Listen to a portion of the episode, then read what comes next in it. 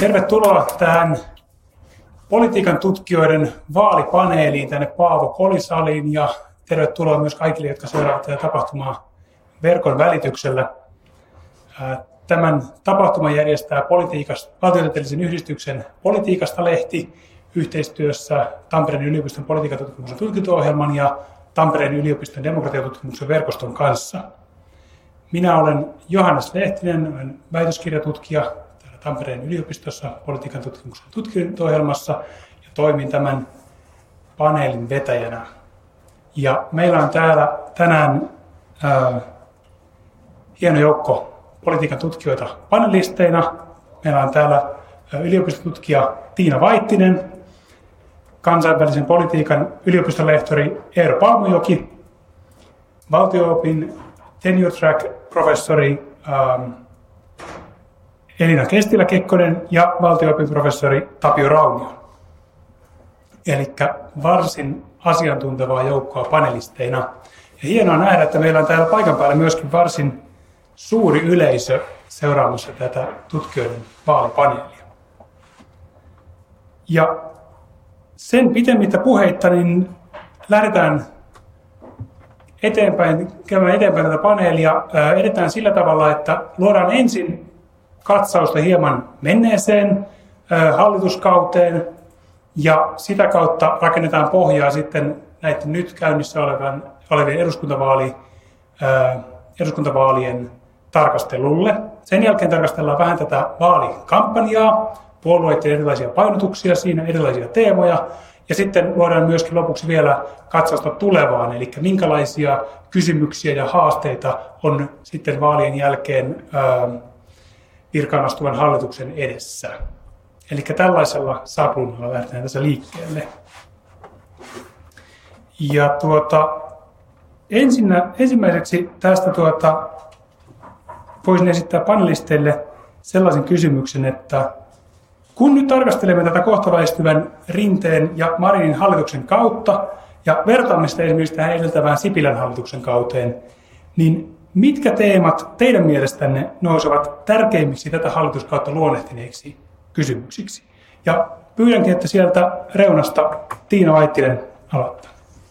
No kyllä varmaan sillä vahingossa niin se tärkein teema tuli olemaan tässä viime kaudella, kuten kaikki tiedetään, niin semmoinen kriisi, kriisihallitus, että kyllähän se korona oikeasti sinne kesken hallituskauden tuli sitten sotkemaan varmasti paljon semmoisia suunnitelmia, mitä, mitä piti saada, saada eteenpäin. Siitä huolimatta tietysti se parlamentaarinen työskentely muutenkin eteni varmaan mielestä yllättävän hyvin ottaen huomioon, että kuinka paljon, paljon korona hallitsi, hallitsi sitä politiikkaa pitkän aikaa. Ja sitten toki, että jos vertaa, niin kuin, jos vertaa edelliseen Sipilän hallituskauteen, niin kyllähän mun mielestä tässä nyt nähtiin hyvin semmoinen selkeä siirtymä oikeistolaisesta talouspolitiikasta vasemmistolaisempaan talouspolitiikkaan. Että kyllähän sitä Sipilän hallituskautta kuitenkin hallitsi semmoinen varsin aika teknokraattinenkin ote politiikan tekoa ja leikkaukset ja, ja sitten ää, markkinoiden vapautus, esimerkiksi taksiuudistukset ja tämmöiset, mitä jäi sieltä sitten muistoksi meille, ää, kun sitten taas kyllähän tämä Marinin hallitus on, on tehnyt paljon, paljon tota vasemmistolaisempaa talouspolitiikkaa kaikin puolin. Ja siitähän sitten varmaan aika paljon värittyy tämä tämänhetkinen vaalikeskustelukin tästä jaosta. Että ehkä meillä on jossain määrin palattu sellaiseen talouspoliittiseen blokkijakoon tässä poliittisessa keskustelussa mun mielestä näiden kahden hallituksen siirty, siirtymävaiheessa ja näin. Joo, kiitti. Tota, mä oikeastaan, kun tämä sisäpolitiikka ja oikeastaan hallitus, hallituksen talouspoliittiset, sosiaalipoliittiset ohjelmat ei ole koskaan ollut mulle nyt kaikkein, kaikkein niin kuin tutuinta aluetta, niin mä mielellään tarkastelisin tätä, näitä kahta hallitusta, edellistä Sipilän hallitusta ja nykyistä hallitusta oikeastaan näiden kriisien kautta, mitä, mihinkä ne on joutunut kum, kummallakin, kummallakin hallituksella on ollut ulkoisia kriisejä ja tällä nykyisellä hallituksella vielä erityisen korostaneesti kriisejä. Sipilän hallituksella oli heti, heti synny, syntyessään tämä pakolaiskriisi ja tota, nyt nykyisellä hallituksella erityisesti tämä korona ja, korona ja sen jälkeen Ukrainan sota ja siihen liittyvät, liittyvät sitten toimenpiteet ja ulkopoliittiset ratkaisut. Kuvaavaa mun mielestä on ollut, että nämä, niin kun, kun tällainen ulkonainen kriisi tulee, niin nämä hallitukset on ollut aika lailla niin kun,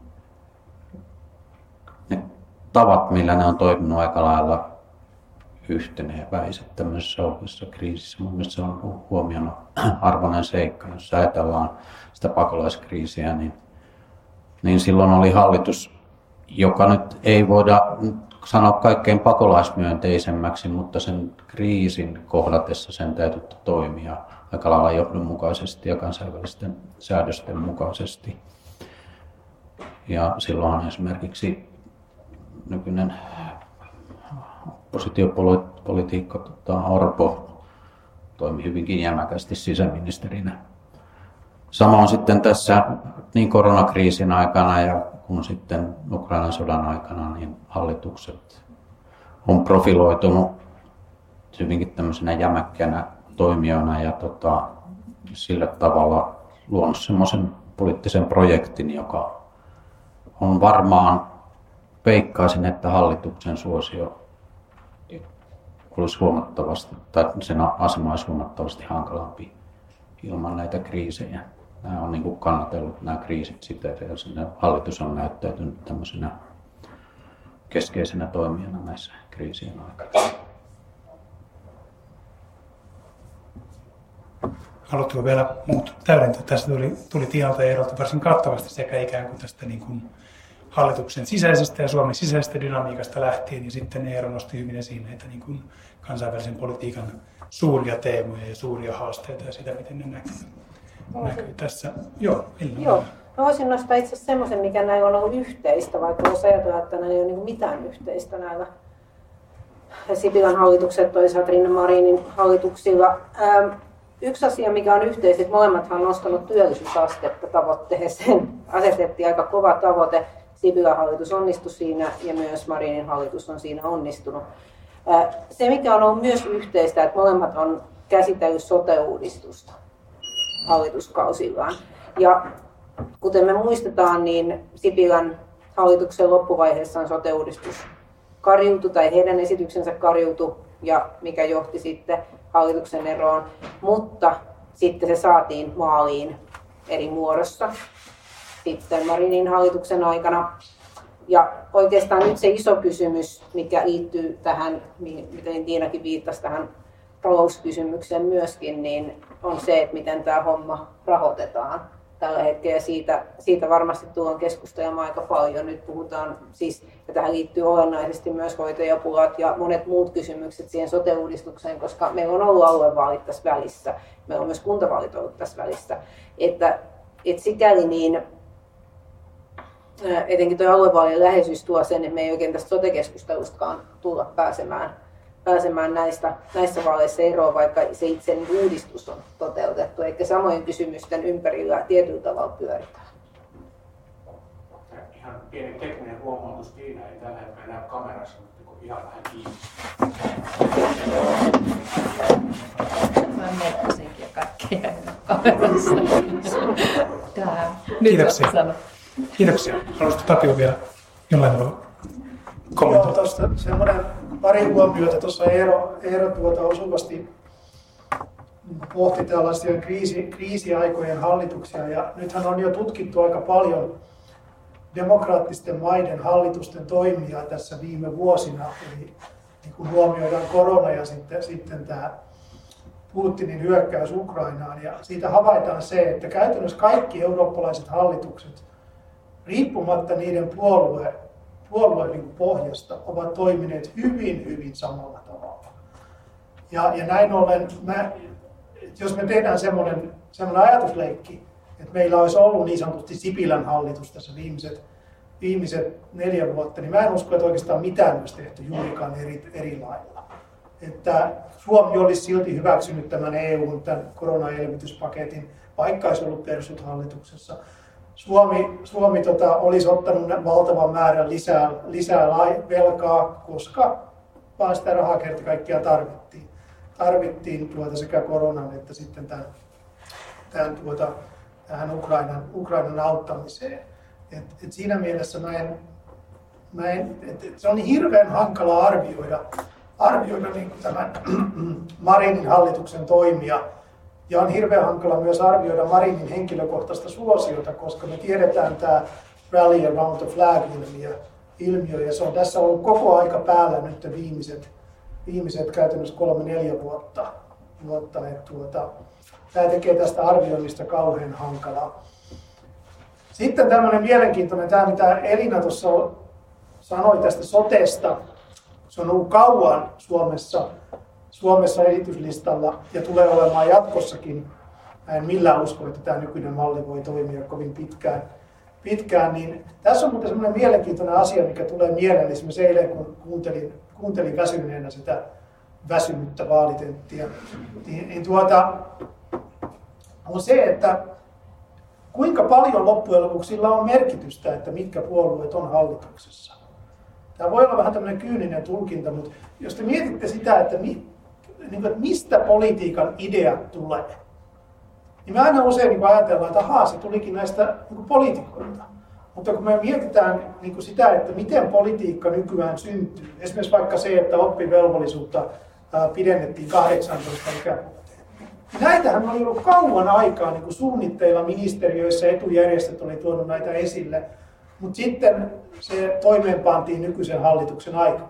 Ja varmasti siinä oli puolueella jonkunnäköinen rooli, mutta se olisi niin harhaanjohtavaa aina ajatella, että kaikki ne uudistukset, mitä hallitukset tekee, että vaikka ne hallitukset ne niin kuin virallisesti päättää, että viedäänkö ne eduskuntaan ja näin edespäin, niin siellä on kuitenkin tämmöisiä niin kuin pidemmän ajan prosesseja, prosesseja sitten niin kuin käynnissä taustalla taustalla. Ja, ja, ja näin ollen tämä vähän niin kuin hankaloittaa myös sitä, että sen niin kuin arvioimista, että, että, että tavallaan mikä on hallituksen ansiota ja, ja mikä sitten vaan niin kuin johtuu tämmöisistä joistain laajemmista kehityspoluista.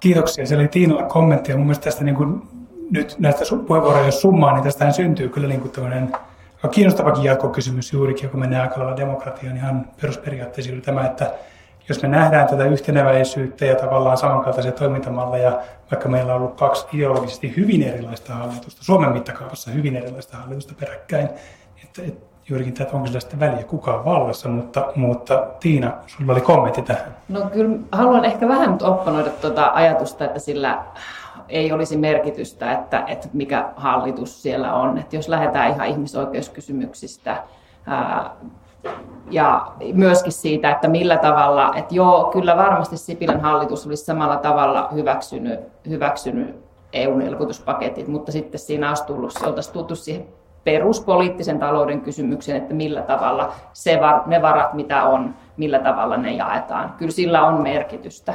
Ää, ja sitten ää, on ehdottomasti samaa mieltä, että meillä on se ministeriökoneisto, joka luo sen tietynlaisen teknokratian sinne meidän demokratian perustalle, ja se täytyy olla, koska siellä on myöskin sitä pitkän ajan osaamista ja näin edespäin.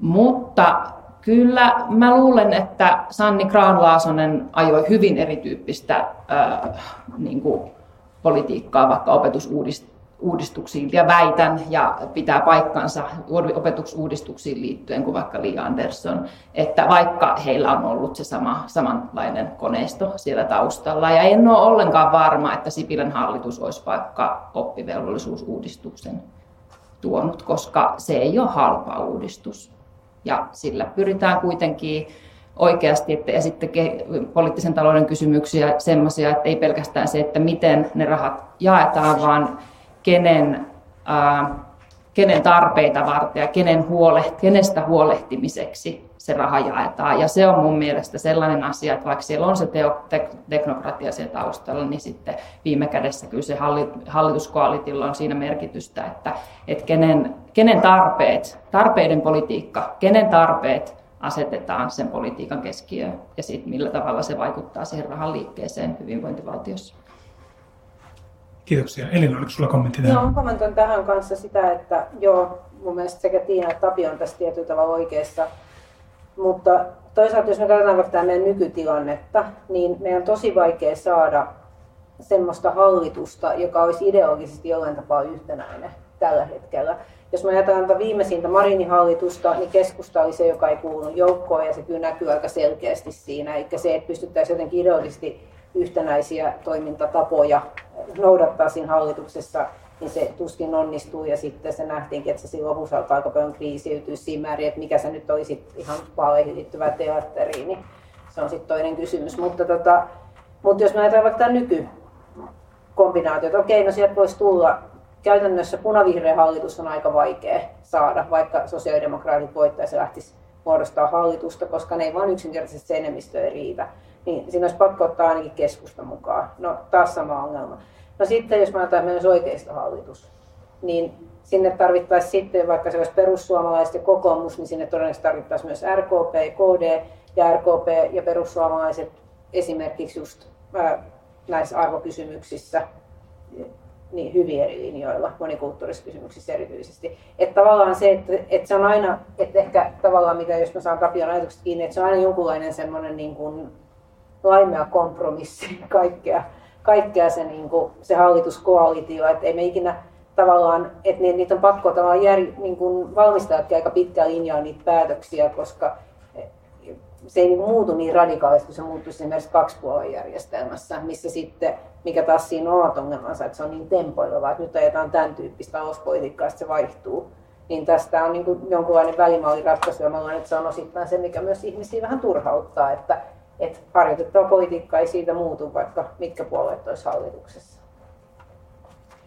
Mä voisin tuohon, tuohon esittää ehkä sitten sellaisia jatkokysymyksiä, että nyt kun tässä niin, niin tota, nostatte esiin tätä ikään kuin yhtäältä jatkuvuutta, toisaalta sitten kysymys siitä, että, että mikä, väri, mikä merkitys sillä, sillä hallituksen ideologisella kokoonpanolla on, niin tuota, vielä tarkemmin sitä, että, että onko se, millä tavalla, jos arvioitte ikään kuin demokratian näkökulmasta, ja siinä on tietysti erilaisia tulkinta, tulkintakehyksiä, onko se hyvä asia, että tätä kompromissikykyä on näinkin pitkälle? Pitäisikö sitä olla vähemmän? Ja toisaalta taas sitten sellainen keskustelu, jota jonkun verran ollaan käyty ehkä tässä globaalissa mittakaavassa liittyen tähän Eeron huomioon siitä, että, että monet autoritaariset maat ovat hyvin tarkoitushakuisestikin niiden hallintoa arvostelleet demokratioita ikään kuin toimintakyvyttömiksi tai heikoiksi tai näin edelleen. Niin mitä meidän pitäisi ajatella ää, demokraattisten valtioiden ikään kuin tämmöistä päätöksentekokyvystä tällaisissa kriisitilanteissa, kun olemme niitä kriisitilanteita nyt nähneet? Kuka haluaa kommentoida? No tota, jos mä nyt jatkan tuosta, mihinkä mä jäin, niin tota, mulle tämä on näyttäytynyt nämä kriisit sillä tavalla, että nämä, nämä tavallaan nämä, hallitukset on saanut siitä semmoista polttoainetta, joka tavallaan on, on yhtenäistänyt niitä ja tota, mahdollistanut semmoisen hyvin, niin kuin, sanoa, suoraviivaisen politiikan, politiikan tota, hyvin pitkälle, pitkälle jo tässä korona, koronakysymyksissä. Siinä esimerkiksi tämmöiset terveysturvallisuuskysymykset nousi niin keskeisiksi, että, että keskustelu tämmöisistä sitten ää, tota, ihmisoikeus ynnä muista kysymyksistä jäi, jäi väistämättä siinä varjoon, varjoon ainakin Suomessa, Suomessa, mutta kyllä monessa muussa maassakin. maassakin. Ja tota, se on sitten pohdinnan arvoinen kysymys, että miten näitä kahta, kahtakin asiaa tasapainotetaan, mutta se on tietenkin poliittinen, poliittinen kysymys ennen kaikkea, vaikka tietysti samat kysymykset on, on esillä ylipäätänsä myös oikeudellisessa harkinnassa. Mutta kyllä mä näen sen, että nämä niin kriisit on näitä ainakin Länsi-Euroopan hallituksia tietyllä tavalla niin kuin saumannut ja, ja tota, noin, pitänyt, pitänyt koossa. Kiitoksia. Haluaako joku muu kommentoida tähän? Joo, Tapiola. Hyvä. Tuota, siis kyllähän kompromissit on, on hyvä asia. Mun mielestä sellaiset ihmiset, jotka haaveilee jostain maailmasta, jossa ei joudu tekemään kompromisseja, niin ne elää koko elämänsä yksin. Et kyllä kyllä niin kuin se, se on niin kuin hyve, että ihmiset ymmärtää kompromissien tärkeyden ja on niitä valmis tekemään elämässään. elämässään et se, on, se kuuluu niin kuin ihmisyyteen ja, ja mun mielestä se on niin kuin hyvä piirre. Ja meillä on myöskin aika paljon tutkimustuloksia, jotka sitten, jotka sitten osoittaa sen, että kun on vertailtu demokratioita, niin keskimäärin kansalaiset on tyytyväisempiä sellaisissa maissa, joissa on laajapohjaisempia hallituksia. Ja se on varmaan aika ymmärrettävääkin, että koska silloin, se oma, silloin on todennäköisempää, että se oma puolue on sitten, on sitten siellä, siellä tuota hallituksessa. Et mieluummin mä elän tällaisessa Suomen kaltaisessa verrattain ehkä, ehkä niin kuin hidastempoisessa ää, päätöksenteossa kuin sitten jossain sellaisessa valtiossa, jossa, jossa se puoluejärjestelmä tai tarkemmin vaalijärjestelmä siellä taustalla tuottaa sitten sellaista vähän niin kuin keinotekoista polarisaatiota, niin kuin Britanniassa nyt on, on nähty. nähty että tuota, mutta tietenkin tämä sitten turhauttaa ihmisiä. Kyllä se näkyy. näkyy niin kuin ajatellaan nyt varsinkin, mä voisin kuvitella, että tässä salissa on tällä hetkellä hyvin paljon ihmisiä, jotka on erittäin huolissaan ympäristön tilasta. tilasta. Se eilen taas tuli, tuli esille tuossa, kun julkaistiin tämä raportti, raportti tuota, ilmaston, tai ympäristöstä ilmastosta, ja se oli ihan hirveätä luettavaa. luettavaa ja, ja kyllä mä ainakin myönnän, myönnän että, että tai se on mulle semmoinen niin politiikassa tällä hetkellä ihan selvästi niin sellainen tärkein teema. Ja kyllä mä oon ollut hirvittävän turhautunut, turhautunut tässä niin kuin viimeiset, viimeiset vuodet näiden toimien hitauteen niin Suomessa kuin muualla. Muualla sitten mutta siitä huolimatta, siitä huolimatta, ja me voidaan tietysti aika helposti identifioida, mikä puolue hallituksessa on ollut erityisesti vastaan, vastaan tuota, koska se sillä ihan ylpeileekin. Mutta, mutta, tuota, mutta mä siltikin lähden siitä, että jos me ajatellaan sitä vaikka, että me halutaan keskustapuolueen kannattajat tämmöisen niin kuin ilmastopolitiikan taakse tai muuta, niin silloin on silti parempi, että tehdään kuitenkin niitä kompromisseja, jotta hekin tuntee, että heidän, heidän niin kuin tarpeet tulee huomioiduksi. Että sellaiset päätökset, jotka on tavallaan kunnianhimoisempia, mutta jotka runnotaan läpi jollain niukalla enemmistöllä, niin ne yleensä eivät sitten kestä kovin kauaa. Et siinä mielessä laajapohjainen päätöksenteko, olkoon että se on hidasta ja turhauttavaa, niin se on ehkä pidemmän päälle kuitenkin sitten varmempi vaihtoehto niiden tavoitteiden saavuttamiseksi. Kiitoksia. Se oli Tiina, sulla oli. Mä, okay, joo, joo, mä voin nopeasti kommentoida ehkä just näihin vaaleihin liittyen niistä kompromisseista, että jos niin kun ennen on lähdetty sammutetuin yhdyin vaaleihin, niin me ei oikeastaan ole tiedetty sitä, että mistä puolueet on valmiit tekemään niitä kompromisseja sit, kun ne on hallituksessa. Mutta nythän me tiedetään jo jotain, koska nyt on ensimmäinen kertaa sellainen tilanne, että vasemmisto, vihreät ja demarit on sanonut, että hei, me perussuomalaisten kanssa samoihin hallitukseen, saman hallitukseen. Ja sehän niin käytännössä on osoitus myös siitä, että heillä on tietyt asiat ja tässä tapauksessa nimenomaan heidän ihmiskäsitysero tai ihmisoikeuksiin ja mitä hän on nostanut esiin, niin perustavaltuiset erot niin arvokysymyksissä, niin nämä on sellaisia, että ne ei, ei ne halua tehdä kompromisseja näissä asioissa, eikä se tarkoittaa sitä, että se suljetaan ja se hallitusvaihtoehto pois, että siihen tilanteeseen ei jouduta.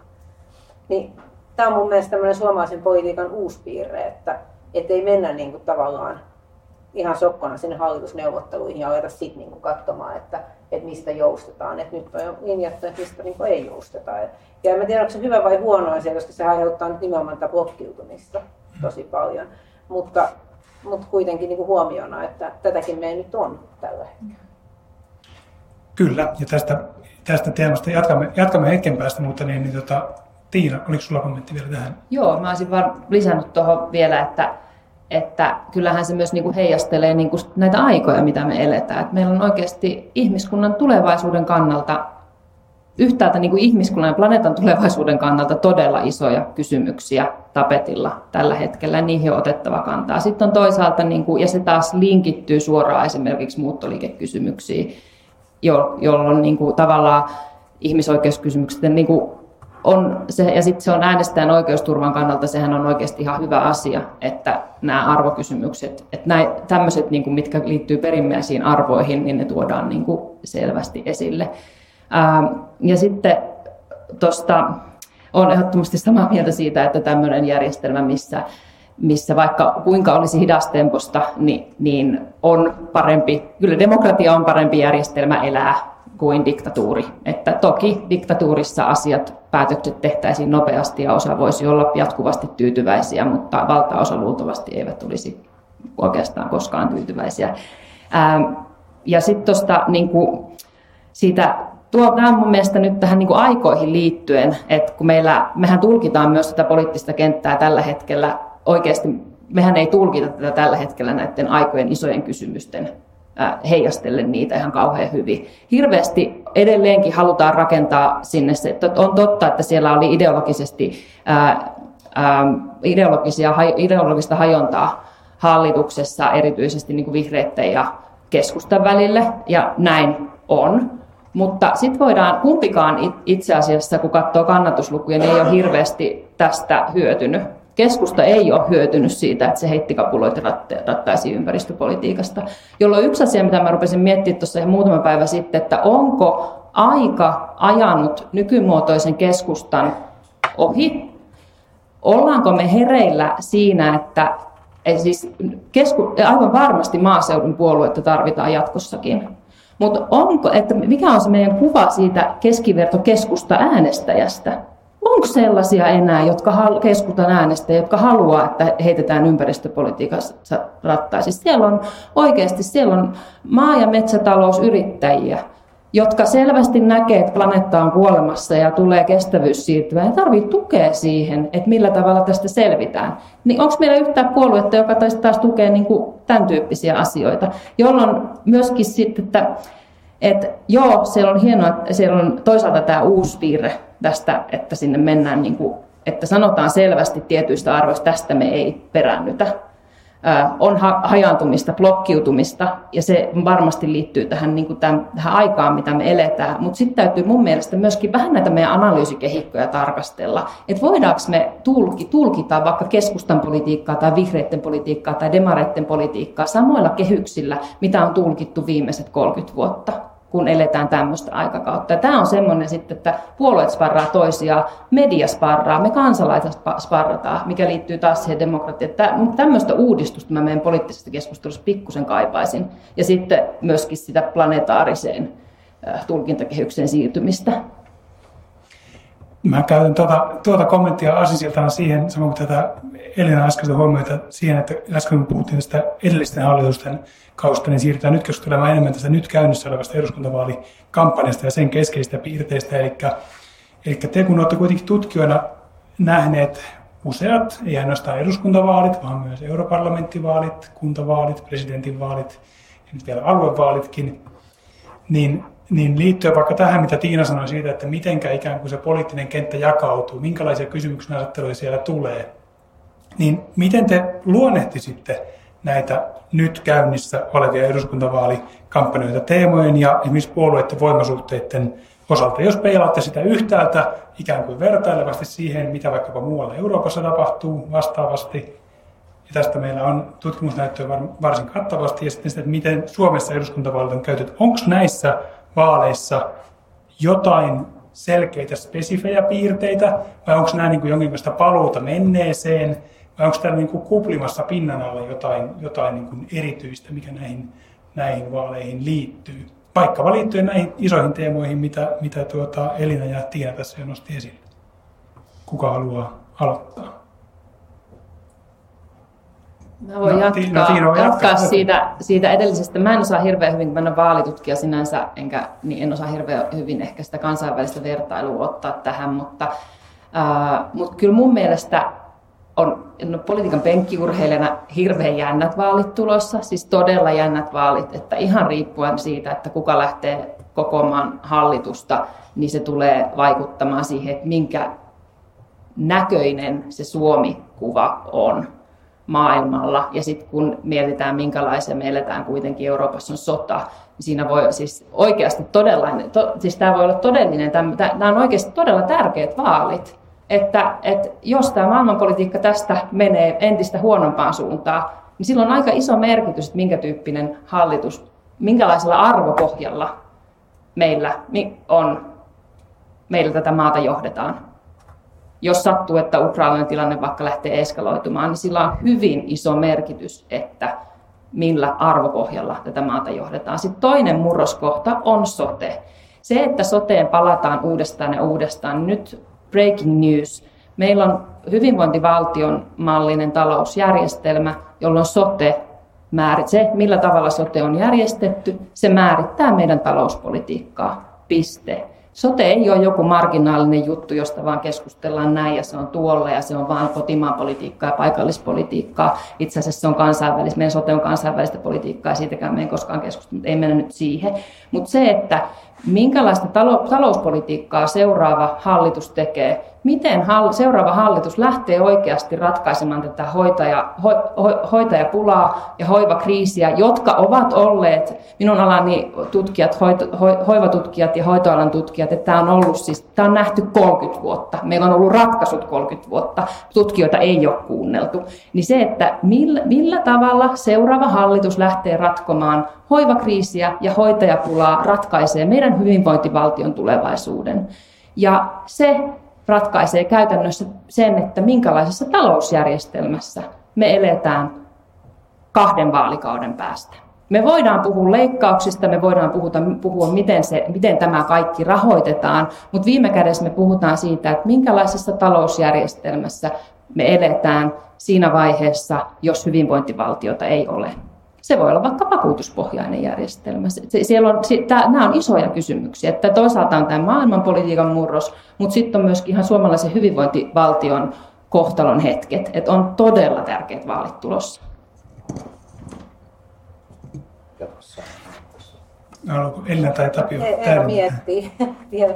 Tota, no oikeastaan se, mikä on sanottu mediassa miljoonaa kertaa, niin on nämä talousvaalit. Mutta mä luulen, että että se, mihin se talouskeskustelu nyt vähän liikaa keskittyy, on nimenomaan VMn sopeutumistarpeisiin 80 miljardia, ja sitten siitä jauhetaan, ja mit, mitä nyt menot ja tulot tähän niin sopeutetaan, ja mistä leikataan, mikä on tosi tärkeä keskustelu. Leikkaukset on aina arvokeskustelu, sitä ei pitäisi niin kuin yhtään vähätellä. Puolinen pitäisi olla paljon avoimia siitä, mutta toisaalta avoimempia siitä. Mutta toisaalta sitten, mitä Tiina sanoi tässä, niin myös sote on tosi iso osa sitä taloutta, ja se ei ole mikään erillinen asia, että näistä kaikista pitäisi puhua tavallaan yhdessä. Mutta se, mikä on näissä nyt ehkä poikkeuksellista näissä meidän vaaleissa, ainakin Suomen kontekstissa, on se, että pääministeripuolue menestyy niin hyvin. Ja tota, siis katsotaan, jos kun katsotaan tilastoja, niin 87 vuodesta niin pääministeripuolue on joka vaaleissa ottanut takkiin ja yleensä enemmän kuin valtiovarainministeripuolue. 2003 kävi toisin, mutta muuten. Niin tota, se on mielenkiintoinen, koska ja mä en oikein tiedä, mikä sitä selittää, että keskusta kärsii nyt, tai siis varmaan tämä keskustan identiteettikriisi on se, mikä sitä selittää, mutta tota, ja toisaalta sitten taas, että Marin on saanut rivit koko ajan on pystynyt myös nuorentaa sitä kannattajakuntaa, koska muutama vuosi sitten, niin, tai sanotaan ehkä kymmenen vuotta sitten kuitenkin, aika menee niin nopeasti, niin, niin tota, oli, oltiin oikeasti tosi huolissaan varmasti demareissa siitä, että miten sitä kannattajakuntaa saadaan nuorennettua, koska se ikärakenne oli aika katastrofaalinen. Mutta nythän näyttäisi, että suht hyvin menee. Sitten toinen, mikä mun mielestä näissä vaaleissa on kiinnostavaa näiden teemojen kannalta, on asiakysymys omistajuus. Ja siinä mielessä nimenomaan, että no, viime 2019 vaaleissa tietysti vihreät ja perussuomalaiset vahvaa puhuttiin maahanmuutosta ilmastosta, mutta nyt puhutaan taloudesta ja sosiaali- ja terveyspalveluista, mitkä on tietysti kokoomuksen ja sosiaalidemokraattien vahvat teemat. Ja tämä näkyy etenkin siinä, että sosiaalidemokraatit todennäköisesti imee niin kuin vihreitä kannatusta koko ajan. Ne on niin samassa kohtaa talouspoliittisesti nyt jo, ja sosiaalidemokraatit ja vihreät.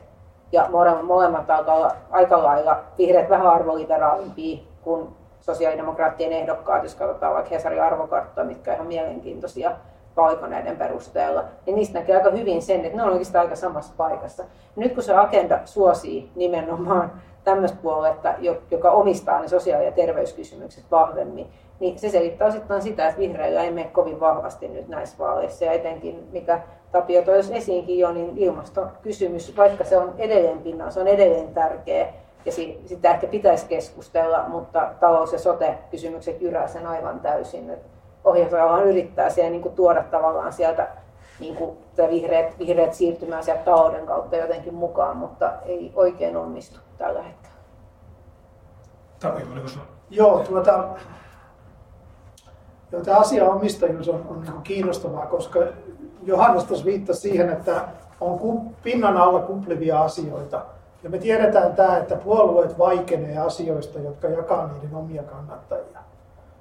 Tämän takia kokoomus aina jankuttaa sitä samaa talousjuttua, koska se on se, mikä yhdistää kokoomusta. Kokoomusta ja, ja vihreät puhuu koulutuksesta ja ympäristöstä, koska se, se on niille turvallista ja näin edespäin.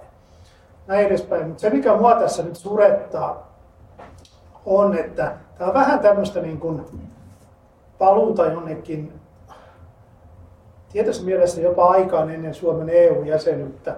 Jäsenyyttä, eli, eli tämä tuntuu siltä, että tämä, tällainen niin kansainvälinen, kansainvälisyys puuttuu lähes kokonaan tästä keskustelusta. Ja kun me ajatellaan vaikka, vaikka nyt Suomen taloutta, niin se on täysin älyllisesti epärehellistä väittää, että se olisi pelkästään riippuvaista siitä, minkälainen hallitus Suomessa on. Koska Euroopan unionissa tullaan tekemään lähivuosina isoja ratkaisuja siitä, että minkäla- miten esimerkiksi EUn kilpailupolitiikkaa uudistetaan. Eli sallitaanko isompia valtion tukia, tukia tuota, kuin mitä tähän asti on sallittu. EUssa myöskin tehdään päätöksiä sen suhteen, että kuinka paljon jäsenvaltioiden annetaan velkaantua ja näin edespäin. Ja, ja näin, ollen, näin ollen se tulee sitten hyvinkin olennaisesti vaikuttamaan siihen, että, että tuota, miten Suomen, Suomen niin kuin hallitukset käyttäytyy. Eli toisin sanoen, jos EU vaikkapa uudistaa kilpailupolitiikan niin, että jäsenvaltiot saavat antaa isoja tukiakin erilaisille yrityksille. Ja jos Ruotsi antaa isoja tukia, niin vaikka meillä olisi Sipilän hallituksen kaltainen, niin totta helkkarissa nekin antaa. Et se on niin kuin, että, että, että tavallaan ennen vaaleja on helppo olla kovis ja sanoa, että kyllä me, me ollaan niin kuin tiukkoja ja, ja me käyttäydytään näin ja näin, mutta, mutta politiikassa muisti on lyhyt ja ihmiset antaa anteeksi kyllä, että että se sitten, sitten tota noin, niin kun se, olkoon se sitten seuraava hallitus, vaikkapa persujenkin vetämä tai kenen tahansa vetämä, niin, niin siinä vaan tulee sitten ne niin sanotut realiteetit eteen. Ja, ja, ja tuota, täytyy myös muistaa se, että elinkeinoelämä, EK on hyvin voimakkaasti vaatinut sitä, että, että, niin kuin, että sitä EU, EUn kautta tulisi niin kanavoida enemmän rahaa suomalaisille yrityksille. Ja, ja näin edespäin. Vaikka samaan aikaisesti kokoomus ja perussuomalaiset keskusta on hirveän tiukasti sanonut, että ei mitään, ei mitään EU, EUn tämmöisiä tukia. Että, että nämä, tämä, tämä kansainvälisyyden puuttuminen on, on surullista ja tietysti sitten vielä, tai siis on niin harhaanjohtavaa. Ja sitten tietenkin tämä, että jos me oltaisiin menty niin demokratian ihanteiden mukaan, niin meillä olisi ollut ensin vaalit ja sitten tehty se NATO-päätös. Mutta tässä nyt mentiin nopeutetulla aikataululla näistä olosuhteista johtuen ja, ja, ja tuota, se sitten vielä tarkoittaa sitä, että tästä niin kuin turvallisuuspolitiikasta ei, ei keskustella oikeastaan, niin kuin, oikeastaan ollenkaan, koska se asia on niin sanotusti käsitelty ja, ja meillä Suomessa, Suomessa oikeastaan ylikorostetaan tällaista konsensusta sitten ulko- ja turvallisuuspolitiikassa. Eeros oli kommentti. Joo, lyhyt kommentti tai oikeastaan kysymys kollegoille tuosta, kun tuli tästä omistajuudesta, asiaomistajuudesta puhetta, ja varsinkin niin kuin, ymmärrettävää, että vihreät on heikoilla, kun, kun nämä ilmasto, ympäristö ja ehkä ihmisoikeusasiat ei ole siellä tavalla esillä, niin toisaalta perussuomalaisethan on tavallaan alussa se peili, johon ollaan katsottu, mutta tämä ei näytä nyt sitten perussuomalaisia hirveästi haittaavat tässä tämänhetkisessä menestyksessä. Voisitteko te vähän analysoida tätä ja kertoa, mistä se johtuu? Onko tähän, tähän, tähän erittäin hyvä, hyvä kysymys ja tämä on hyvä pelata vaikka siihen, että miten juuri eilisestäkin Ylen vaalipaneelissa, niin siellähän kiinnostavalla tavalla perussuomalaiset ikään kuin asemoi itsensä selkeästi erilaiseen asemaan ilmastokysymyksissä kuin, kuin muut puolueet. Miten, miten tätä, tätä tulkitsette? Joo, Elina, ole hyvä. No, mä voin lähteä tuo perussuomalaisesta on tosi hyvä kysymys, että miksi ei vaikuta. No tietysti yksi, mikä, mikä niin tässä auttaa, on se, että perussuomalaiset on ollut oppositiossa. Vaikka ne on opposition periaatteessa kakkospuolue, niin siitäkin hyvin samoin linjoin monissa talouspoliittisissa kysymyksissä kokoomuksen kanssa tällä hetkellä. Mutta kyllä mä silti sanoisin, että perussuomalaiset on hirveän taitavia siinä, että he pystyvät tuomaan sitä omaa asiakysymysomistajuutta, eli sitä maahanmuuttoteemaa, mikä on niin kuin ehdottomasti heidän teema, niin aina jotain, jotenkin keittiön kautta näihin kaikkiin keskusteluihin. Jos me mietitään vaikka koulujen eriytyminen ja eriarvostuminen, niin se ei me mennyt hetkeäkään, kun meillä on Jaastudiossa jo Li Andersson ja Riikka Purra keskustelemassa siitä, että entäs tämä maahanmuutto, miten tämä vaikuttaa näiden koulujen eriytymiseen. Toisaalta sitten No ilmastokysymykset, ne on tavallaan perussuomalaisten vahvuuksia, mutta niistä ei nyt kauheasti keskustella. Että se, ei nyt, se ehkä viime vaaleissa toimi paremmin, mutta se, mikä, mistä keskustellaan, on työperäinen maahanmuutto. Ja siitä taas päästään niin kuin, keskustelemaan esimerkiksi kielitaidosta, mikä kielitaitohoitaja pitää olla, mikä koulutus, pitääkö saada palvelua omalla kielellä, E, eikä se tavallaan se maahanmuuton saa linkattua ihan hirveän moneen semmoiseen teemaan, mikä on tässä vaaleissa keskeinen, vaikka se ei ole se keskeinen teema. Taas sitten vihreitä arvoja on ihan hirveän vaikea tuoda, niin kuin mä sanoin, että, että tuodaan tämän vihreän talouden vihreän siirtymän kautta, vihreät yrittää tuoda sitä siihen talouteen linkkiin, mutta se ei vaan nyt ota niin kuin nostetta. Et tavallaan mun mielestä asiakysymysomistajuus on, se on hyvin monitahoinen asia, että voi rakentaa siltoja ja linkittää myös näihin ydinteemoihin, jos on oikein taitava. Joo, Tapi Oleva. Joo, tuossa Elina minusta hyvin toi esille tämän perussuomalaisten tietynlaisen taitavuuden. Mä aikanaan, niin kuin ja tänään tutkittukin, on, on, tutkijat ovat paljon sitä mieltä, että kokoomus on yleensä ollut se puolue, joka on, on niin parhaiten, niin kuin, parhaiten hallinnut tämmöisen niin mediapelin, osittain johtuen siitä, että kokoomuksella on ollut perinteisesti hyvin aktiiviset suhteet, suhteet näihin keskeisiin median toimijoihin. Ja nyt kyllä täytyy sanoa, että kun katson tätä viimeistä 10-15 vuotta, vuotta niin kyllä mun mielestä selvästi niin perussuomalaiset, ja tämä on siis puhtaasti mun mielipiteeni, vaan, vaan jotenkin niin kuin tuntuu taitavan tämän, tämän niin kuin, tämmöisen niin kuin agendan, just tämä agendan määrittely, mihin Elina viittasi. Ja sitten yleensä ylikin, yle, yleistäkin ottaa vaan semmoinen tietynlainen, tietynlainen niin kuin ihmisten kanssa kommunikointi. Kommunikointi, se jotenkin tuntuu, tuntuu siltä. Siis mä olen viime päivinä, kun tai viimeisten viikkojen aikana, kun olen liikkunut ympäri Tamperetta, niin mä ihmettelin sitä, että niitä persuja on joka paikassa. Joka ikisen City Marketin pihalla ja muuta, niin ne on jakamassa leipää ja, ja, ja mä otin sitä leipää. mutta, mutta siis mikä joka paikassa mä törmään niin. Ja sitten mä rupean miettimään, että no, mik, mik, miksei täällä ole vasureita, miksei täällä ole vihreitä, miksei täällä ole kokoomusta. Joka paikassa. Puhumattakaan siitä, että joka paikassa on Joakim Vigeliuksen vaalimainen. niitä on ihan aidosti kapeissa.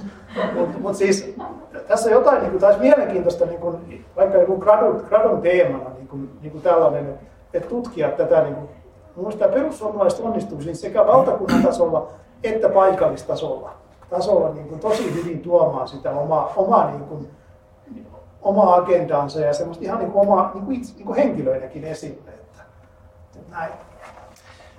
Mä esitän tähän niin pienen kommentin tai tarkentavan kysymyksen tähän näin, niin, niin tuota, että miten perussuomalaiset pääsee, pääsee esille ja vaikka kun on puhuttu tästä, niin kuin, että miksi, miksi perussuomalaiset on tätä ilmastokysymystä.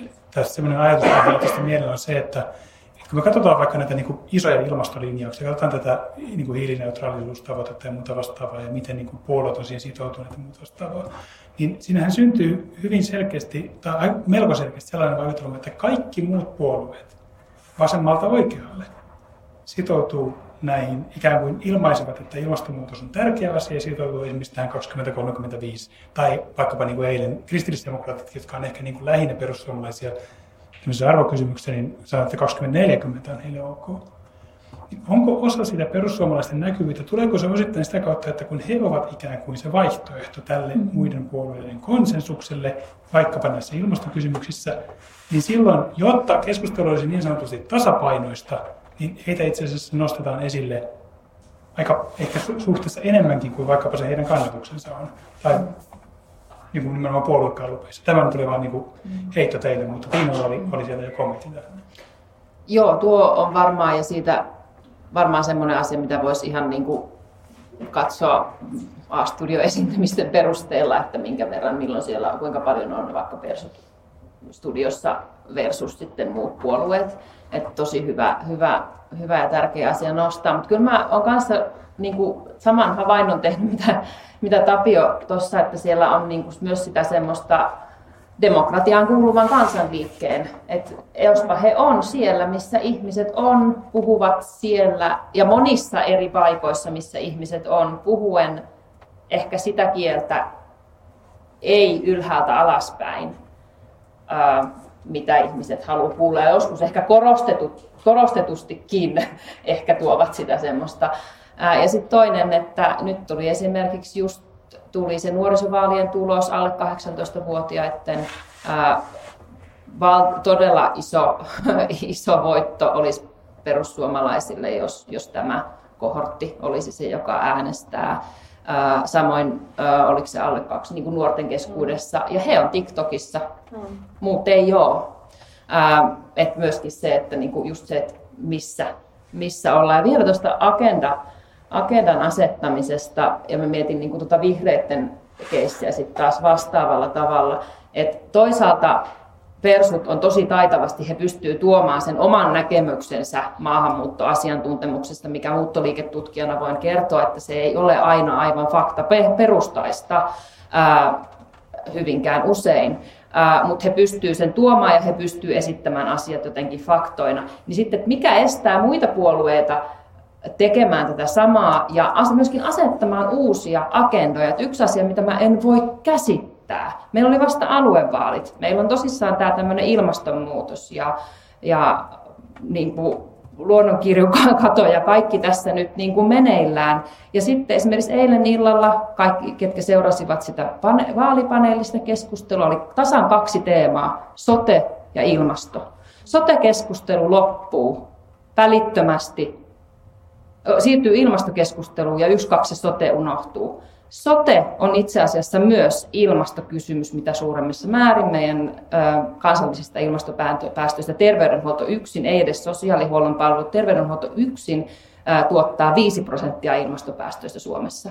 Niin miten voi olla, että sitten taas esimerkiksi, il, esimerkiksi vihreät, jotka todellakin, että jos heillä ei ole sitä sote-osaamista olemassa, niin miten voi olla, että he ei niin tajua tehdä tätä yhteyttä ja tuoda sitä sinne agendalle. Että niin tavallaan se, että et ehkä sit perinteisiltä puolueilta, ja voi olla, että median roolikin on iso, että niin kuin myöskin se, että, että jos persut on, että ottakaa sitten vaikka oppia siitä, että millä tavalla he on tuonut tämmöisen oman agendan muuttoliike, muuttoliikkeisiin liittyen. Miksei muut puolueet tee sitä samaa? On meillä ilmiöitä tässä maailmassa, joita oikeasti pitäisi, ja oikeasti pitäisi ruveta puhua myöskin sitten ihan tutkimusperusteisesti niistä asioista. Ja esimerkiksi tämä sote-ilmastolinkki olisi semmoinen, mitä me niin kuin ihan täällä politiikassa kaivattaisiin, niin siinä olisi niin iso aukko, joka joku voi täyttää. Ja kyllä sen ennen pitkään joku täyttää. Kiitoksia. Eero, sulla oli. Yksi kommentti vielä tästä agendan asettamista ja mediasta. Että tota, kun mä jotenkin tässä varmaan perussuomalaisia tukee myöskin tämä tavallaan tämä median, median rooli myöskin, että mä otan nyt muutaman esimerkin näin välttämättä ole pelkästään perussuomalaista, monet muutkin puolueet lähtee tähän tämän tyyppiseen tilanteeseen mukaan, mutta on esimerkiksi Euroopan union tämä, tämä metsien ennallistamiskysymys ja toisaalta sitten tämä energiadirektiivi, jossa viitattiin näitä omakotitalojen tai talojen ylipäätänsä niin kuin lämpöremontteihin. Ja tota, erityisesti tämä lämpöremonttikysymys on niin kuin saanut aika mahtavat mittasuhteet ottaa huomioon että kuinka, paljon, kuinka iso osa väestöstä se koskee ja, ja tota noin, kuinka paljon se sitten, jos se nyt jo, jo, jollekin niin kuin kohdistuu, niin, niin se varmaan on tämmöisiä yhteiskunnallisia tukimenettelyjä, joilla niitä pystytään ratkaisemaan. Eli tämmöinen niin kuin media asettaa semmoisen, niin kuin, että nyt EU tekee tällaista ja tällaista. Suomalaisia ei ole huomioitu ollenkaan tässä ja on niin kuin katastrofaalinen kysymys. Ja, Ja tavallaan tähän on sitä perusmateriaalia, mitä esimerkiksi perussuomalaiset käyttää, käyttää tässä. Toki muutkin puolueet voi käyttää sitä, mutta tota, kyllä mä näen tässä mediallakin semmoinen oma roolinsa koko ajan mukana tässä. Tavallaan tässä tota, perussuomalaisten agendan, agendan tukemisessa. Tämä on, tämä on hyvä, hyvä huomio ja, ja tämä on kyllä ehkä mielestäni niin kuin se, on, se on erikoista, kuinka niin kuin ainakin tämmöisen, no, tämmöisen niin iltapäivälehti lööpinen ei ole ehkä kovin hyvä analyysi, mutta ainakin näyttää siltä, että Suomella ja suomalaisella politiikalla on kovin vähän toimijuutta niin tällaisissa kysymyksissä, että, että, että varsinkin EU-kysymyksissä se on niin, että EU tekee meille jotakin ja sitten Suomesta lähdetään käymään EU-ssa ikään kuin Suomi ei EU-maa olisi. Mutta Tapio, sinulla oli tähän.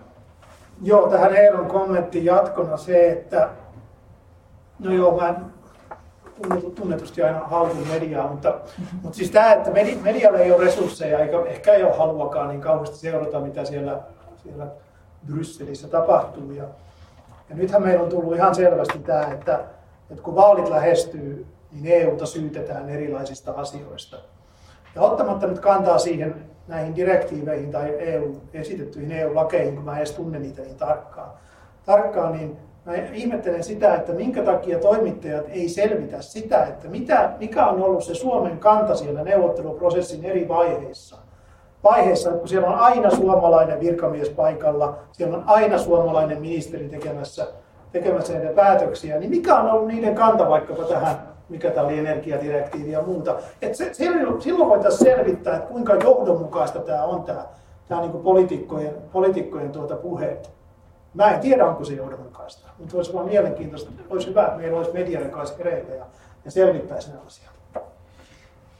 Tähän on helppo, helppo yhtyä. Tota, Eero, onko sinulla jatkokommentti? No, tota, toi on minusta ihan hyvä, hyvä tota, kysymys, koska Euroopan unionissa on se päätöksenteko, ja varsinkin se, mikä sitten komissio esittää, niin se on tämmöisen pitkällisen loppauksen ynnä muun, muun tulosta. Ja kyllä niin kuin jaksaa ihmetellä, että eikö Suomesta mukaan löydy niitä metsäloppareita, jotka on siellä ollut kertomassa, että miten näiden asioiden pitäisi olla. Että, että tota, kyllä tämä niin kuin haiskahtaa tämmöiselle, tämmöiselle, että se on tavallaan poliittisesti sanotaan hallitustasolla hyväksyttyjä juttuja, mutta jos sitten kalastetaan irtopisteitä siinä vaiheessa, kun se tulee julkisuutta. On semmoisia kysymyksiä tiedossa, että tota, lopparit on ollut väärässä paikkaa eikä ole huomannut jotain prosessia ja sitten ollaan oltu niin kuin hätäännyksissään täällä, täällä niin kuin Suomessa, kun hommia ei olla hoidettu, mutta kai, yleensä kai aika hyvin on niin kuin hereillä suomalaiset vaikuttajat näissä kysymyksissä. Näinpä. Hyvä. Kiitoksia näistä kommenteista. Semmoinen, semmoinen tuota, ehkä jos vähän niin laajentaa tätä tarkastelua vielä niin kuin näiden vaalien osalta, niin mikä itseäni ainakin jonkun verran häiritsee usein suomalaisessa politiikan teossa ja liittyy ehkä osittain taas aasinsiltana tähän, kun puhuttiin sitä kansainvälistä kontekstista, on se, että suomalaista politiikkaa, suomalaisia vaaleja käsitellään ikään kuin Suomi olisi jollakin tavalla erityinen. Ja, ja, ja tämä on, niin kuin, tämä on niin kuin semmoinen, ehkä erityisesti Tapiolta ja Elinalta, mutta totta kai myös Liinalta ja Eerolta kysyä, että niin kuin, niin eikö nämä trendit, mitä me Suomessa nähdään, niin, niin varmasti niissä on asioita, jotka on spesifejä ja erityisiä Suomelle. Mutta toisaalta on varmaan aika paljon myöskin semmoista, joka on ikään kuin yhteistä vaikkapa muiden EU-maiden osalta tai näin. Mitä tulee erilaisten puolueiden nousuun, puolueiden kannatukseen, poliittisen kentän muutoksiin, siihen minkälaisia kysymyksiä on politiikan agendalla. Niin kysyisin, että mitä te tästä ajattelette? Jos nyt on niin vertailevaa otetta vaikkapa niin näihin eduskuntavaaleihin, niin onko se nyt niin, että Suomi on aivan erityinen ja uniikki, vai millä tavalla nämä meidän ikään kuin Suomessa havaittavat eduskuntavaalien ja puolueiden kannatuksen piirteet suhteutuu siihen, mitä muualla tapahtuu? Haluaako Elina? Ja mä voin nostaa vaikka tästä ihan sen takia, että tässä nyt keskustelua tästä blokkipolitiikasta, eikä yleisin kysymys nyt tällä hetkellä politiikan tutkijalle on se, että onko meillä niin kuin mahdollista se, että meillä olisi esimerkiksi Ruotsin tapaa vähemmistöhallitus tulossa. Ja ja se on esimerkiksi mun mielestä sellainen erityispiirre, ei nyt mennä ennustaa mitään, mutta mä itse näen sitten taas sen tosi vaikeana, että meillä olisi vähemmistöhallitus, koska Suomi, Suomi ei ole Ruotsi. Että tavallaan ne on ne tietysti monella tapaa ne kehityskulut esimerkiksi vaikka ää, oikeisto, tai siis oikeistopopulistipuolueiden nousu kaikissa Pohjoismaissa ja aika vakiintunut asemakin monessa, niin ne on toki sellaisia trendejä sekä Pohjoismaissa että Euroopassa, mitkä on aika samankaltaisia. Mutta sitten meillä on kuitenkin jokaisessa poliittisessa meillä on eri, vähän erilaiset jakolinjat. Ja talouspoliittinen jakolinja, okei, no se on tietysti meillä aina ollut aika tärkeä oikeastaan vasemmistojakolinja, mutta se on Ruotsissa vielä tärkeämpi. Ja siellähän mennään niin kuin jo niin blokeilla vaaleihin. Ja meillä on pikkusen niin kuin kärjistynyt se tilanne, mutta kuten huomattu, niin sosiaalidemokraatit ei missään vaiheessa sanonut, että he ei niin kokoomuksen kanssa samaan hallitukseen menisi. Eikä meillä on täysin mahdollinen sinipunahallitus tulossa sitten toisena vaihtoehtona oikeistohallitus. Sitten meillä on sosiokulttuurinen jakauma, liberaali-konservatiivi jakauma, mutta kun sekin on hankala sinne, jos katsotaan vaikka kokoomusta, niin kannattaa kunta täysin liberaali-konservatiivi samat ehdokkaat. Et ei sekään nyt ihan niin kuin me, ei se sen takia, just niin kuin Tapio sanoi, kokoomus puhuu mielellään taloudesta, koska ei kannata puhua hirveästi mistään muusta, kun ei ole välttämättä sitä yhtenäistä linjaa. Ja sitten, mitä meillä on lisänä, niin aluepolitiikka, minkä Tiina otti esiin tuossa aiemmin. Kuka ajaa maaseudun asiaa? No, keskusta on pieni identiteettikriisi varmasti tässä, mutta se on ollut meidän hirveän tärkeä jakolinja ja tulee varmasti olla jatkossakin. Sote on yksi sellainen, mikä linkittyy vahvasti sitten aluepolitiikkaan. Sitten meillä on ruotsin kieli, mikä on tietysti vähän pienempi, pienempi jakava tekijä, mutta sekin jakaa. Ja sitten meillä on EU-politiikka. Että tota, meillä on niin monta jakolinjaa suomalaisessa järjestelmässä, jo ihan niin kuin verrattuna naapurimaan Ruotsiin, missä tietysti nämä samat jakolinjat jossain määrin vaikuttaa, mutta se talouspolitiikka ei ole niin hallitseva. Eikä siinä mielessä mä sanoisin, että Suomi ei ole mitenkään niin kuin erityinen, mutta se, on, se selittää osittain sitä, että minkä takia meillä tietyt hallituskoalitiot ylipäätään on mahdollisia ja, ja minkä takia meillä ei ole semmoista niin kuin Ruotsin kaltaista blokkipolitiikkaa, koska sitä ei voi niin kuin yksinkertaistaa sitä poliittista ulottuvuutta kahteen niin kuin tavallaan yhdelle, ei edes kahdelle ulottuvuudelle tälle pitkästi. Kiitoksia. Se oli varsin tyhjentävästi, niin, niin tota, tähän vastaus. Tapio, oliko sinulla tähän? Joo, siis mä, joo, mä, mä olin tunnistavinani tuossa Johanneksen kysymyksessä Suomen ainutlaatuisuudesta semmoista pientä kritiikkiä sitä kohtaan. kohtaan ja tuota, joo, siis... Se voi, voin, voin hyvin olla väärässä. tuota, tuota siis, ei Suomi, ei Suomi millään tavalla, tavalla niin ole irrallaan näistä kansainvälisistä trendeistä. Et kun me katsotaan populististen puolueiden nousua, nousua Suomi on noudattanut sitä kaavaa. Me katsotaan, katsotaan tuota, mistä vaaleissa ympäri Eurooppaa on keskusteltu viimeisen vaikkapa 15 vuoden aikana, niin silloin 2010-luvun alussa se oli tätä eurokriisikeskustelua kaikissa vaaleissa, niitä on tutkittu hyvin paljon ympäri EUta. EUta sen jälkeen tuli sitten, kun populismi on alkanut nostaa yhä enemmän päätään, niin siellä 2010-luvun loppupuolella tuli enemmän just tätä, mitä meillä oli vuonna 2019, eli, eli tätä tämmöistä niin sosiokulttuurista keskustelua enemmän ja NS-identiteettipolitiikkaa. Ja nyt sitten kun on ollut viime aikoina vaaleja ympäri Eurooppaa, niin niissä on nimenomaan keskusteltu aika paljon taloudesta, johtuen nimenomaan siitä, että valtiot ympäri Eurooppaa ovat ottaneet niin paljon velkaa, velkaa ja, tuota, ja sitä kautta sitten tämä tämmöinen perinte, perinteisempi oikeisto vasemmistojako sitten on näkynyt ehkä, ehkä hieman enemmän, enemmän sitten, että, että ei Suomi niin kuin ole, toki aina on jonkun verran kansallisia vivahdeeroja, mutta, mutta kyllä nämä trendit on selkeästi, selkeästi niin kuin havaittavissa ja Suomi, Suomi niin kuin noudattelee niitä. Mä voisin tästä, kiitoksia näistä vastauksista. Mä voisin tuosta vielä, kun nostit Elina, Elina ja Tapio toi esiin nämä tuota, isommat trendit, nämä poliittiset jakolinjat, vasemmisto, oikeisto, liberaali, konservatiivi ja sitten muitakin poliittisia jakolinjoja. Semmoinen, mitä itse olen pohtinut tässä, kun olen suomalaista puoluekenttää miettinyt, niin sieltä meillä ei ehkä blokkeja ole, mutta sanoisin, että sieltä melko hyvin on tunnistettavissa ehkä jonkinnäköinen vasemmistoliberaalien puolueiden ryhmä, laajasti, hyvin laajasti ymmärrettynä, ehkä jonkinnäköinen oikeisto-liberaalien puolueiden ryhmä, kun, ot, kun otetaan huomioon molemmissa tapauksissa myöskin se, että puolueiden sisäiset jakolinjat, että esimerkiksi joku, kun Elina mainitsi, kokoomus on, on sekä konservatiivinen että liberaali, ja itse asiassa, itse asiassa sosiaalidemokraatitkin puolueena varmaan kannattajakunnan osalta ovat jossain määrin menevät molemmille jaotteluille. Ja sitten meillä on jonkinnäköinen ikään kuin oikeasta konservatiivisten puolueiden ryhmä. Onko Suomessa, ja onko monessa muussakaan Suomen kaltaisessa niin kuin ikään kuin länsi-eurooppalaisessa kehittyneessä maassa, minkä takia se ää, ikään kuin vasemmistokonservatiivinen kulma siinä politiikan nelikentässä näyttää aika hiljaiselta? Onko siellä puolueita, onko siellä ehdokkaita, onko siellä äänestäjiä? Vai, vai onko tämä vain ikään kuin, niin kuin onko, onko tämä aivan hakoteilla tämmöinen kaltainen jaottelu, että meiltä vasemmistoliberaalit, oikeistoliberaalit ja konservatiivit löytyy aika selkeästi kuitenkin jonkinnäköisenä ryhminä tai jopa blokkeina. Mutta entäs tämä, tämä neljäs kulma, vasemmistolaisten ja konservatiivisten äänestäjien ryhmä, onko sellaista? Onko heille puolueita ja olisiko, heille, olisiko siellä ehkä tilausta puolueita? Vastata vai onko Tiina Ihan tosi lyhyesti vaan mm. oikeastaan semmoinen lisäkysymys, että jos tuo jaottelu pitää paikkansa ja siellä totta kai siellä täytyy olla myös vasemmistokonservatiivisia äänestäjiä, niin myös, että mihin he sitten täällä hakeutuvat äänestämään.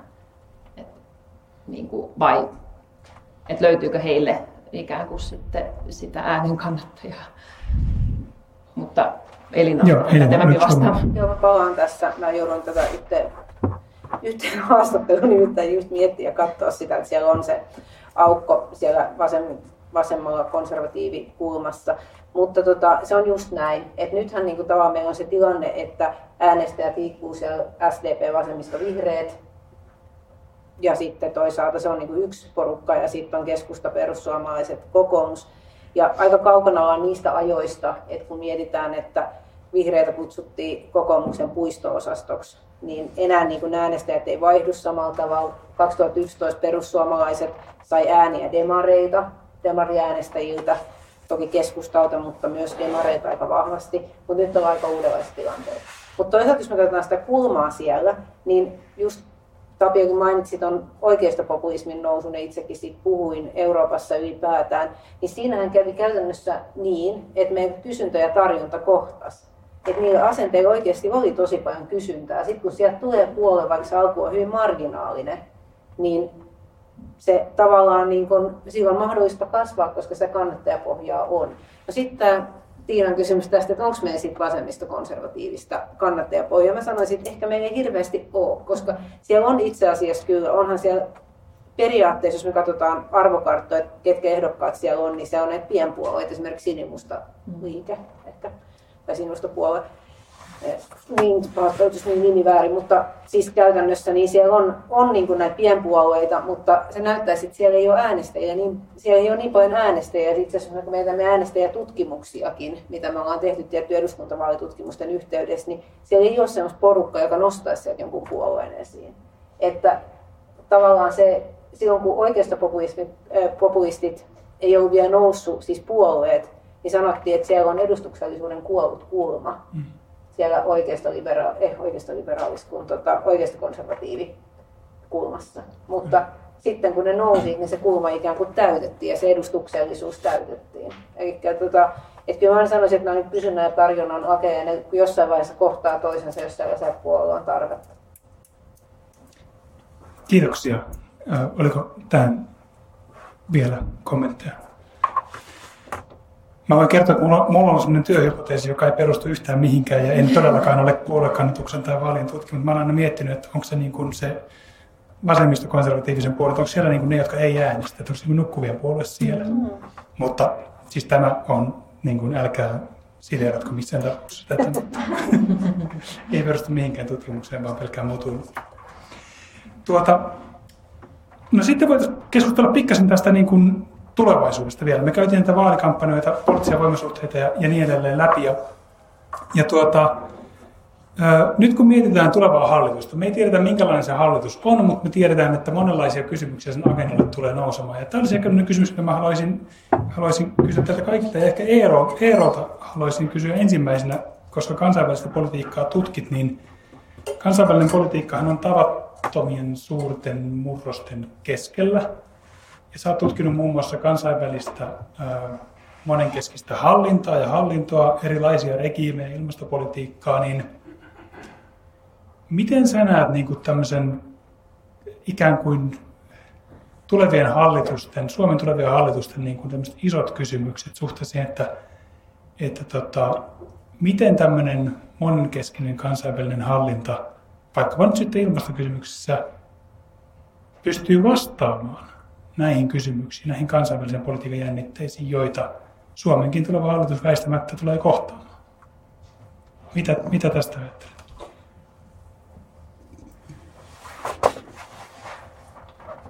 Mun täytyy, nyt kun ruvetaan tulevaisuudesta puhumaan, niin täytyy tarkentaa tätä mun omaa ontologista lähtökohtaa, että mä en pyrin enemmän ymmärtämään kuin selittämään, mutta nyt on pakotettu, pakotettu tämmöiseen toisenlaiseen näkökulmaan. Tota,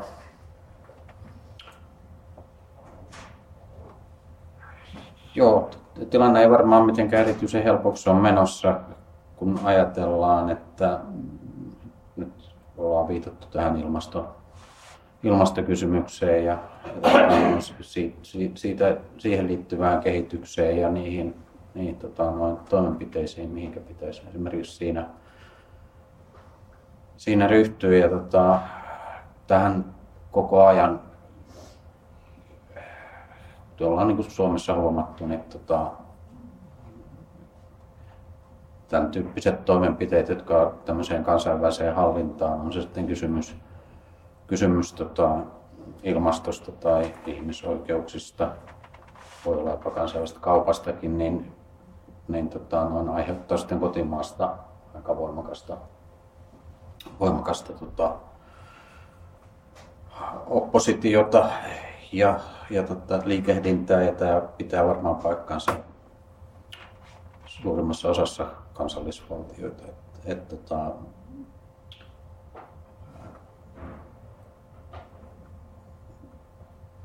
on niin kuin, tota, puhuttu tämmöisestä niin kuin, ää, tietynlaisesta hegemoniasta, jota niin kuin kansainvälisessä politiikassa ajatellaan, että tarvittaisiin tarvittaisiin, että tota, noin, tätä hallintaa pystyttäisiin paremmin luomaan, mutta se, sekään nyt ei ollut mitenkään erityisemmin näkyvissä. Että, et, tota, mä, mä en, mulla ei ole mitään tähän semmoista niin selkeitä, selkeitä näkemystä, miten näihin kansallisiin, kansallisiin hallituksiin ja tämän yleisen kansainvälisen hallinnan, hallinnan tota, noin kysymykset asettuu, asettuu että tota, tietyssä mielessä, jos nyt ilmastohallintaa ajatellaan, niin varmasti monet tämmöiset asiat tulee läpäisemään kansallista keskustelua ja nyt ajatellaan sitten puolueet, jotka profiloituu tässä niin kuin näiden ilmastokysymyksen oppositioon, niin nekin joutuu jollain tavalla omaksumaan sitä keskustelua ja omaksumaan sitä normistoa, mutta tota, ylipäätänsä se prosessi on niin hidas, että mä en nyt kauheasti voi sen varaan laittaa, että, että tämä normisto muodostuisi niin yleiseksi hyväksyttävästi, että, että tässä kauhean nopeita ratkaisuja tulee. Pahoin pelkää, että niitä joudutaan tekemään sitten, kun tilanne kriisiytyy. Tätä kriisiytymistä ja kriiseihin vastaamista me ollaan nyt nähty, niin kuin, niin kuin mistä keskustelu lähti liikkeellekin. Eli Eli sitä, että, että loppujen lopuksi hallitukset voi olla aika nopeitakin toimimaan, mutta ne näyttää toimivan niin sanotusti vasta viime hetkellä monessa kysymyksessä. Um, entäs muilla, tuota, jos nyt, nyt niin kuin, niin kuin tuota, tässä vähän, vähän katsotaan kristallipalloa ja mietitään ikään kuin tulevaa hallitusta, niin, niin mitkä te nostaisitte sieltä ikään kuin merkittävimmiksi kysymyksiä, jotka ovat ikään kuin tulevan hallituksen kohtalon kysymyksiä, joihin se joutuu vastaamaan. Tiina, ole hyvä. Kyllä, se on sote. Se on oikeasti, ne on, jos katsoo niitä hoivakriisiä ja hoitajapulan madonlukuja, niin, niin ei ole olemassa semmoista hallituspohjaa, joka ei joudu siihen vastaamaan. Ja, ja se on tietynlaisia kohtalon aikoja siinä, että, että päätöksillä sitten päätetään, että mihin suuntaan, mihin suuntaan hyvinvointivaltio nyt ei valtion muoto sinänsä, mutta niin kuin mihin suuntaan tämä meidän talousjärjestelmä sitten niiden päätösten myötä menee. Mutta mä haluan nostaa tuohon, liittyen tuohon edelliseen kysymykseen yhden lauseen, minkä te kirjoittaisi äsken ylös, kun Tapio sanoi, että tämä kansainvälisyyden puuttuminen on harhaanjohtavaa tässä meidän kotimaan poliittisessa keskustelussa. Ja, niin kuin, ja se itse asiassa kyllä liittyy myös sitten siihen soteen, että totta kai niin kuin, työperusteisen muuttoliikkeiden kautta ja sitä kautta sinne, siellähän on itse asiassa ihan olemassa semmoista kansainvälistä pehmeitä ei lainsäädäntöä, mutta ohjeistusta, että millä tavalla Suomen esimerkiksi tulisi eettisen kohdiston mukaan, mukaan toimia. Ja meillähän ei media yhtään, yksikään puolue ei oikeasti tällä hetkellä kunnolla ajaa sitä asiaa, että me tehtäisiin se oikein. Ja jos me tehtäisiin esimerkiksi työperusteiseen maahanmuuttoon liittyvät asiat eettisesti oikein, niin se olisi myöskin taloudellisesti kannattavinta. Niin, niin liittyy, tämä liittyy nyt tuohon, sote-kysymykseen, minkä, mikä tiedän, että se tulee olemaan. Ja tämähän tulee olemaan myös yksi, yksi niistä kysymyksistä hoitajapulaan liittyen, mikä tulee olemaan siellä. siellä. Mutta, mutta se, mitä, jos, mitä, mikä minua kiinnostaa, mikä haluaisin niin kuin kaikkien miettivää, jos meillä on aikaa sitä reflektoida, niin minkä takia meidän kotimaan poliittisesta keskustelusta aina vaan ja uudestaan puuttuu se kansainvälinen taso että miksi tämän täytyy olla tämän meidän poliittisen keskustelun näin tyhmen, kansaa niin kuin tavallaan tyhmentävää. Että on, johtuuko se siitä, että media aliarvioi sitä äänestäjää ja sen ymmärrystä, että Suomi ei ole erillinen planeetta jossain, ää, vai mistä se johtuu. Mutta, mutta se kysymyshän siis oli siitä, että mikä tulee olemaan se tärkeät kysymykset seuraavalle hallitukselle. Voidaan ottaa tämän jatkokysymyksen siihen, mutta haluaako Elina tai Tapio ottaa kantaa tähän? Eli siis tavallaan kysymys, että minkä näkisitte tulevan hallituksen merkittävimpinä haasteena ja sitten toisekseen, minkä takia ikään kuin tämä on, voisiko sanoa, jostain näkökulmasta voisi sanoa, että jopa nurkkakuntaista tämä meidän keskustelumme. Haluaako Elina tai Tapio? Tuota, siis mä toivon, toivon, että seuraavan hallituksen ykkösprioriteetti olisi, olisi ilmastopolitiikka laajasti ymmärrettynä ja että siinä olisi tämä vihreä siirtymä, koska siihen tämä linkittyy niin vahvasti talouteen. Se on muuten mielenkiintoista. Meillä itse asiassa yritykset ja EK ja muuta on tehnyt paljon enemmän kuin mitä poliitikot. poliitikot. Ja, ja tämä osoittaa sitä, että kyllä siellä niin kuin on, on tämmöinen tietynlainen kysynnän ja tarjonnan laki ja, ja, ja kyllä, kyllä, niin kuin, kyllä liike-elämä haistaa. Että mihin, ja siellä mihin sote mukana. Joo, mihin suuntaan kannattaa mennä. mennä. Et mä toivon, että tämä olisi se ykkösasia, ykkösasia, koska sitä kautta tulisi myös tämä kansainvälisyys siihen mukaan. Mukaan, mutta kyllä mä oon Tiinan kanssa samaa mieltä siitä, että se, se tulee olemaan vähän tämmöisistä ihan niin kuin, ihan niin kuin tietynlaista reaalisyistä, se tulee olemaan tämä sote ja siihen linkittyy sitten talous hyvin vahvasti.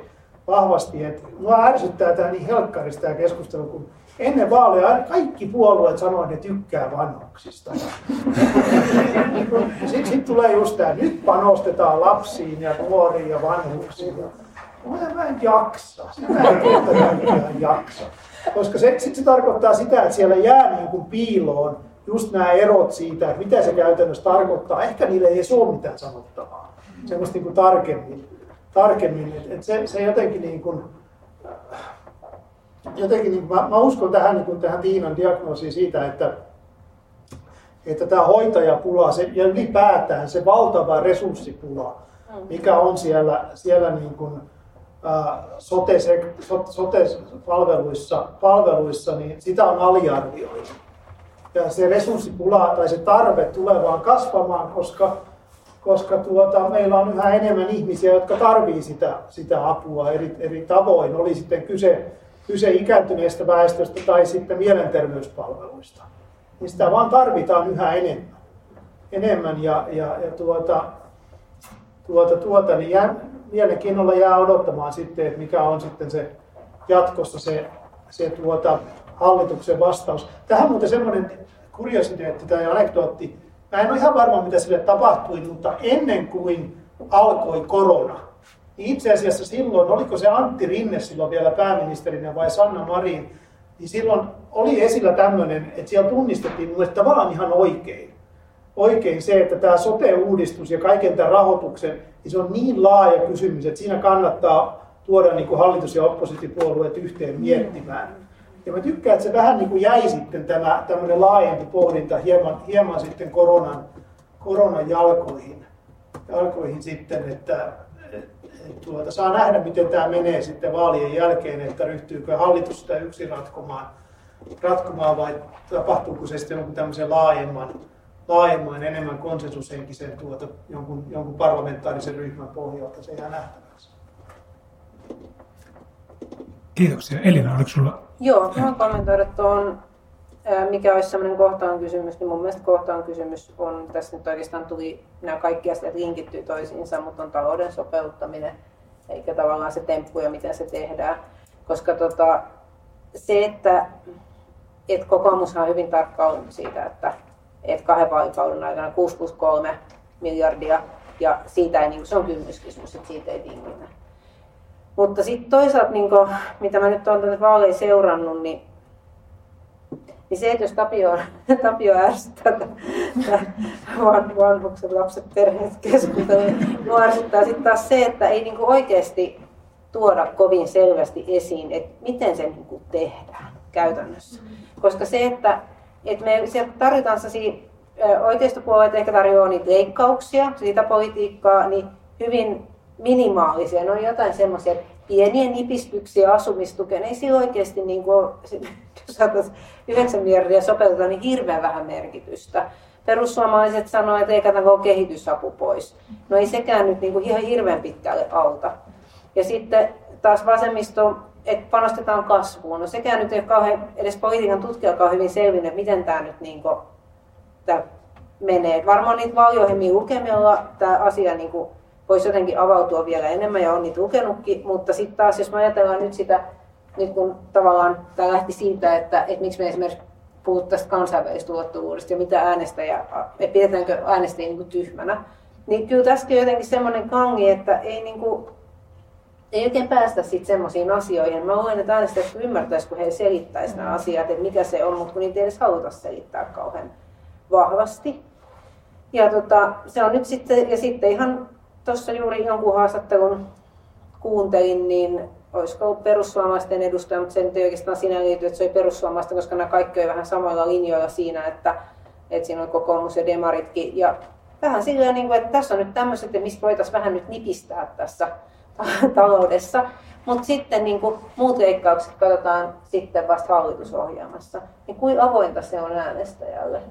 Ja tämä on minusta semmoinen, niin kuin, sinällään tämä voisi olla nämä vaalit ratkaiseva asia, kun alettaisiin selkeästi sanomaan, että esimerkiksi, että kuinka paljon sinne sote-sektoriin niin on mahdollisuus laittaa rahaa, kuinka me ratkaistaan esimerkiksi hoitajapula, mutta nämä kaikki, se on semmoista pyörittelyä ja tämä on semmoinen, mikä mua taas niin kuin ärsyttää aivan suunnattomasti. Haluan avautua. Voitaisiin niin tässä meillä alkaa pikkuhiljaa aika loppu. Tuota, tuota, tässä, tässä tuli aika hyvin niin näitä hallituksen kohtalon kysymyksiä ja sitten myöskin tätä näin. Voitte miettiä, että mikä teitä ärsyttää näissä vaaleissa.